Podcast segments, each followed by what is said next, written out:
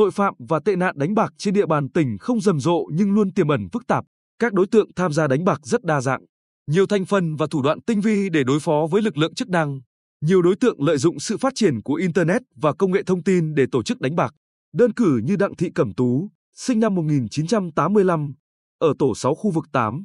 phường Trần Quang Diệu, thành phố Quy Nhơn, vừa bị công an xã Phước An, huyện Tuy Phước bắt quả tang khi đang ghi số lô số đề. Để che đậy hành vi sai trái, Tú không ghi lưu đề thành hai tờ, mà chỉ ghi một tờ tịch cho người mua, sau đó chụp lại tờ tịch, gửi hình ảnh và địa chỉ Zalo theo một số điện thoại khác cũng do Tú quản lý nhằm lưu giữ, đối chiếu. Cũng sử dụng mạng xã hội để thiết lập đường dây đánh bạc dưới hình thức ghi lô, đề quy mô lớn. Song bị can Nguyễn Thành Trung, sinh năm 1989, ở huyện Tuy Phước, chỉ thông qua các chân rết là anh em ruột, họ hàng của mình để mở rộng quy mô địa bàn hoạt động và các giao dịch ghi lô. Tịch đề hoàn toàn diễn ra trên không gian mạng. Không chỉ vậy, những bãi đất trống, nghĩa địa và kể cả khu dân cư, quán cà phê cũng là địa điểm mà các đối tượng đỏ đen truyền thống như lắc tài xỉu, đá gà, bầu cua hay cá độ bóng đá thường lui tới. Bọn chúng tổ chức cảnh giới nghiêm ngặt qua nhiều vòng. Tuy vậy, sự tinh vi của các con bạc cũng không thể qua mắt được lực lượng chức năng. Từ đầu năm đến nay, lực lượng công an phát hiện,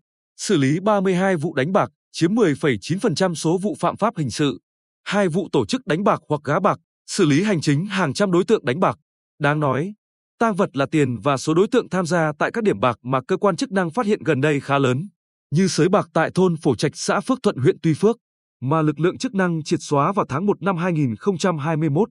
đã thu giữ hơn 850 triệu đồng và khởi tố 32 đối tượng. Tội phạm cờ bạc trên địa bàn tỉnh không rầm rộ.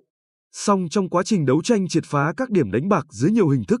chúng tôi gặp không ít khó khăn. Đại tá Thân Trọng Hải, trưởng phòng cảnh sát điều tra công an tỉnh chia sẻ, bởi các đối tượng hoạt động với nhiều loại hình cờ bạc tinh vi, dễ dàng xóa dấu vết và bỏ trốn, thường xuyên thay đổi địa điểm,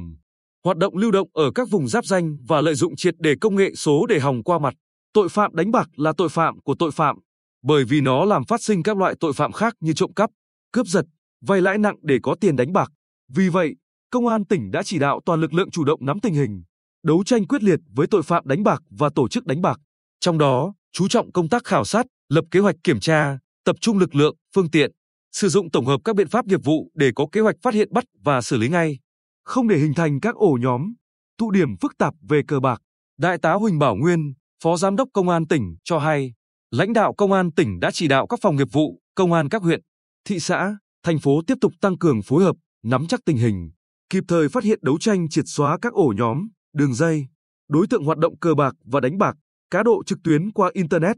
mạng xã hội và qua các trò chơi điện tử trá hình, trò chơi trực tuyến trái phép, tăng cường quan hệ phối hợp giữa công an với các ngành liên quan trong quản lý việc mở tài khoản, kiểm soát các hoạt động thanh toán trực tiếp, trực tuyến, ngăn chặn tội phạm rửa tiền, chuyển tiền, ngoại tệ trái phép ra nước ngoài liên quan đến hoạt động cờ bạc, cá độ bóng đá, ngăn chặn các trang web cá cược bất hợp pháp xâm nhập, xử lý các tổ chức, cá nhân quảng cáo mời chào, hướng dẫn các hình thức đánh bạc trên không gian mạng. Tuy vậy,